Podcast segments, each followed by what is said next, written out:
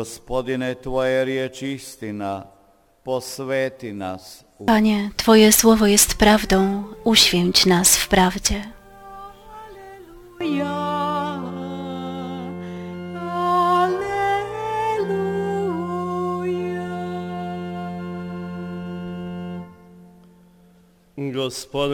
Pan z Wami. Svet Słowa Ewangelii według świętego Marka.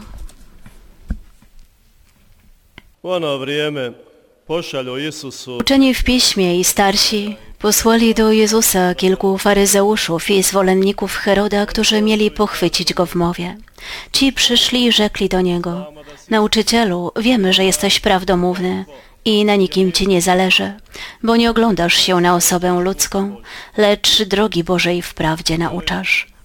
Czy wolno płacić podatek Cezarowi, czy nie? Mamy płacić, czy nie płacić? Lecz on poznał ich obłudę i rzekł do nich, czemu wystawiacie mnie na próbę? Przynieście mi denara, chcę zobaczyć. Przynieśli. A on ich zapytał, czyj jest ten obraz i napis? Odpowiedzieli mu, Cezara. Wówczas Jezus rzekł do nich, oddajcie więc Cezarowi to, co należy do Cezara, a Bogu to, co należy do Boga. I byli pełni podziwu dla Niego. Oto Słowo Boże.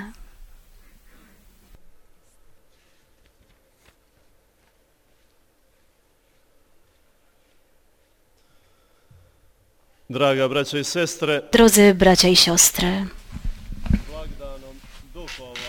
koji smo proslavili prošle nedjelje, świętym zesłania Ducha Świętego w ubiegłą niedzielę rozpoczęliśmy tak zwany okres zwykły w ciągu roku.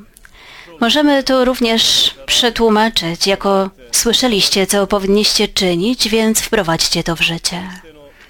Naprawdę to, co mówi nam Bóg, jest nie tylko dla nas osobiście, ale także dla otaczającego nas społeczeństwa. Musimy obdarzyć je tymi myślami i pomóc, pomóc mu, aby zostało zbawione. Jeśli tak nie będzie, zło je oszuka i sprowadzi na manowce. Może nam się zdarzyć, że w ciągu naszego życia czasami bywamy zdezorientowani, tak jak uczniowie Jezusa byli początkowo zdezorientowani. Przebywali z Nim przez trzy lata. Przekonali się, że jest Mesjaszem lub Zbawicielem, a potem. On nagle został przybity do krzyża. Co się stało? Będąc w takim stanie, nie porzucili wszystkiego, ale zaczęli się modlić.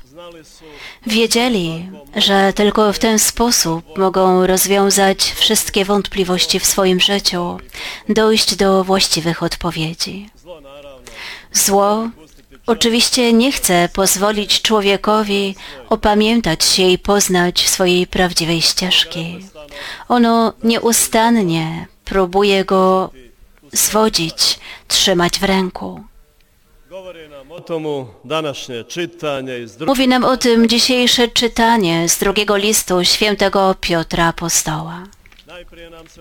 Najpierw uświadamiamy sobie, że jesteśmy uczniami Jezusa, a następnie wyraźnie mówi się nam, że powinniśmy wystrzegać się tych, którzy nie szanują praw Bożych, którzy swoimi błędami chcą doprowadzić nas do upadku. Jeśli rozejrzymy się dzisiaj wokół siebie, zobaczymy, że święty Piotr miał rację. Ci, którzy nie szanują praw Bożych, próbują stworzyć własne królestwo na naszej wspólnej ziemi. Zwrócili się z całych sił w kierunku zachodu, gdzie niegdyś kwitło chrześcijaństwo. Dzisiaj to chrześcijaństwo trochę zwiędło.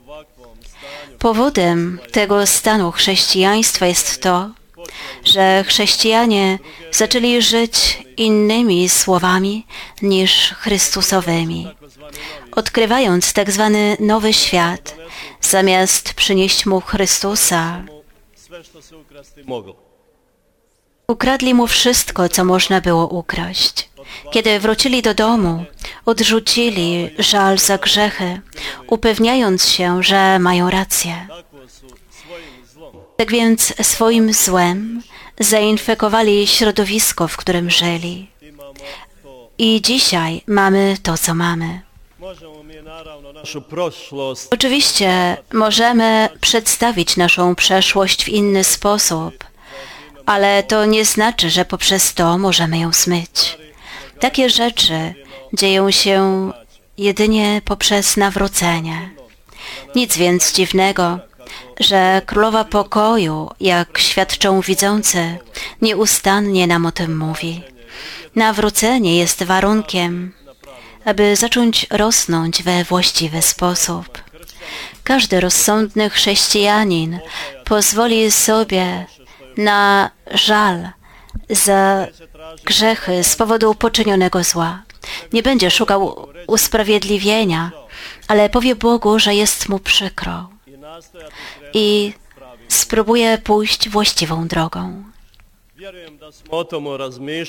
Wierzę, że rozmyślaliśmy o tym w minionym czasie, podczas tej prawdziwej czy też wymyślonej plagi. Zamknięte kościoły, nie ma mszy świętych, nie ma komunii, straszą nas za pośrednictwem mediów. Jeżeli w odpowiedni sposób nie potrafiliśmy być z naszym Bogiem, ten czas rujnował nam życie. Jednakże chrześcijanin nigdy nie może pozwolić, aby coś mu przeszkadzało. on nosi u svojoj nutrini To, co nosi w sobie, w swoim wnętrzu, jest silniejsze niż cokolwiek innego, ponieważ pochodzi od Boga. Kościół nieustannie uczy nas tego poprzez różne nabożeństwa. To prawda, że po drugim Soborze Watykańskim zaczęto trochę o tym zapominać. Próbując jako chrześcijanie mówić innym współczesnym słownictwem, zapominaliśmy o bogactwie, które powinniśmy byli przekazać. Jednym z tych bogactw jest z pewnością liturgia suchych dni, dni kwartalnych, którą obchodzimy w tym tygodniu. Cały rok jest temu poświęcony. Dlatego mamy suche dni kwartalne, zimowe, wiosenne, letnie i jesienne. W środy, piątki i soboty pościmy i modlimy się w określonych intencjach. Teraz są letnie dni kwartalne i w szczególny sposób modlimy się o poświęcenie ludzkiej pracy i plonów ziemi. Mianowicie Bóg nie jest daleko od nas. On jest w każdej dobrej formie naszego życia. Pewna opowieść mówi o tym, że człowiek, wracając z długiej podróży, dotarł do niegdyś żyznego pola, które wychowywało, wyżywiało całą rodzinę. Pole było zarośnięte, pełne chwastów i jeżyn i zapytał, co się stało. Pole odpowiedziało mu, że zapewnili je, iż stanie się bardziej otwarte na życie, jeżeli nie będzie już pozwalać, by je ogradzano. Jeśli wymarzę wszystkie granice pomiędzy sobą a innymi. Początkowo pole cieszyło się z tego, ale później zrozumiało, że popełniło duży błąd. Chciało należeć do wszystkich, więc pozostało niczyje. Sama, zaniedbana i jałowa ziemia. Życie jest naprawdę takie. Granice, które mu wyznaczamy, nie służą jego zniszczeniu, lecz ochronie. Troska o nie nie jest drobiazgowością, lecz pokazywaniem całego jego bogactwa. Wie o tym każdy, kto zdecydował się oddać mądrości Bożej. Tacy z pewnością byli również nasi męczennicy. Bez względu na to, do jakiego narodu należą, są nasi. oddali życie za swoje przekonania, ponieważ wiedzieli, że to jest dla nich właściwa droga. Wiemy, że się nie pomylili. Dziś w naszym świecie chrześcijańskim wspominamy rocznicę dwóch męczenników, świętego Marcelina i Piotra. Jak ukazuje historia duchowości chrześcijańskiej, Marcelin był kapłanem, a Piotr egzorcystą. Torturowano ich w 299 roku podczas prześladowań Dioklecjana. Papież Damazy świadczy o tym wszystkim, o tym, co się z nimi stało. Opowiedział mu, gdy był jeszcze chłopcem, sam ich kat. Zostali straceni w gąszczu lasu z zamiarem zakrycia w ten sposób wszelkich śladów. Wcześniej musieli samym sobie wykopać grób. Miejsce to jednak odkryła pobożna Rzymianka Lucilla. Wykopała ich i przeniosła ich kości w inne miejsce. Później w Rzymie wzniesiono dwie bazyliki ku ich czci, ponieważ chrześcijanie nie chcieli o nich zapomnieć. Niestety prześladowania chrześcijan nie ustały nawet dzisiaj. Jesteśmy tego świadkami każdego dnia w różnych częściach świata. Z tego wszystkiego Zachód również nie jest wykluczony. Różnią się tylko sposoby. Wszystko inne pozostało takie samo. Mając to na uwadze, papież święty Jan Paweł II na początku 2000 roku nakazał nam, chrześcijanom, abyśmy spisali naszych męczenników, gdyż są skarbem całego Kościoła. Jednoczą nas, wskazują nam drogę do Boga. Każdy naród wie, co się z nim działo w historii. My, Chorwaci, wciąż widzimy wiele ran i spisujemy naszych zmarłych. Szczególnie pamiętamy tureckie zbrodnie przez długich 400 lat, czasy II wojny światowej i okres powojenny, czyli czas jugokomunistycznych zbrodni, bez sądu i procesów.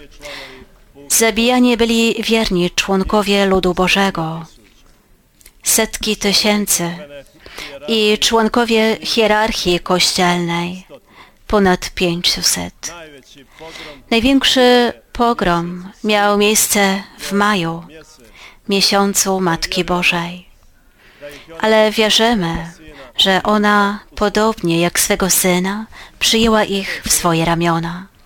W najbliższą niedzielę obchodzić będziemy pamiątkę morderstwa dokonanego przez jugokomunistów na około 15 tysiącach Chorwatów w Macel. Wśród nich było trzech Franciszkanów z Hercegowiny. Pamiętajmy o nich wszystkich w naszych modlitwach i bądźmy im wdzięczni za ich ofiarę. Na wszystko to można by oczywiście odpowiedzieć nienawiścią albo tą samą miarą. Ale chrześcijaństwo nigdy nas tego nie uczyło i nigdy nas nie nauczy. Ono uczy nas leczyć rany, wypędzając zło z naszego otoczenia. Właśnie dlatego Jezus mówi w dzisiejszej Ewangelii, aby dawać Cezarowi to, co należy do Cezara, Bogu to, co należy do Boga. Jesteśmy odpowiedzialnymi członkami społeczeństwa, w którym żyjemy, ale kierujemy się wiecznością, w której jest Bóg. Gdyby chrześcijanie zrozumieli to do końca, z wieloma rzeczami byłoby inaczej. Możemy jeszcze powiedzieć, że wspomniane słowa zawierają mądrość. Jesteśmy jednocześnie jednostkami i wspólnotą. Bóg podchodzi do każdego z nas indywidualnie, ale wszystkich razem prowadzi ku wspólnocie, która wzbogaca ten świat i kieruje nas do niego. Współczesne totalitaryzmy tak nie myślą. Komunizm i wszystkie jego warianty podkreślały wspólnotę. Jednostka jest zupełnie nieistotna i można ją poświęcić w imię tej wspólnoty. Liberalizm i wszystkiego pochodne podkreślają jednostkę. Jednostka jest w centrum wszystkiego, Boga nie ma, więc w imię tego można poświęcić każdą wspólnotę. Ważne jest tylko to, by jednostka nie czuła się pozbawiona niczego. Każdy, kto rozmyśla, wie, że nie da się zbudować przyszłości w ten sposób. W przeciwnym razie byłby to dom zbudowany na piasku, jak mówi Jezus w Nowym Testamencie. Dom musi być zbudowany na mocnej skale, jak kontynuuje Jezus. Tą mocną skałą w dzisiejszych czasach, w zasadzie od samego jej początku jest Kościół. Człowiekowi zmęczonemu tą doczesną podróżą, on nieustannie pokazuje drogę w imię Boże. Prawdą jest, że może się zdarzyć, iż Kościół sam idzie w złą stronę, ale to nie wina Boga, który jest Jego rdzeniem, lecz my, Jego członkowie. Jeśli nie zrozumiemy dobrze Słowa Bożego i widoczną część Kościoła odciągamy w złym kierunku. Dlatego strzeżmy siebie i naszego Kościoła. Mamy coś, czego nie ma nikt na tej ziemi. Jezus Chrystus jako obiecany Mesjasz przyszedł do nas i wraz z nami idzie po zakurzonych ziemskich ścieżkach, podobnie jak z uczniami w drodze do Emaus. Rozpoznajmy go i zdecydowanie podajmy mu rękę. To przemieni nas i nasze środowisko. Tak więc nie jesteśmy odpowiedzialni tylko za siebie, lecz jesteśmy odpowiedzialni również za innych wokół nas. Bóg nas oczekuje pewnego dnia zarówno jako jednostki, jak i jako odpowiedzialnych członków wspólnoty. Uda nam się to tylko wtedy, jeżeli będziemy tego chcieli. Amen.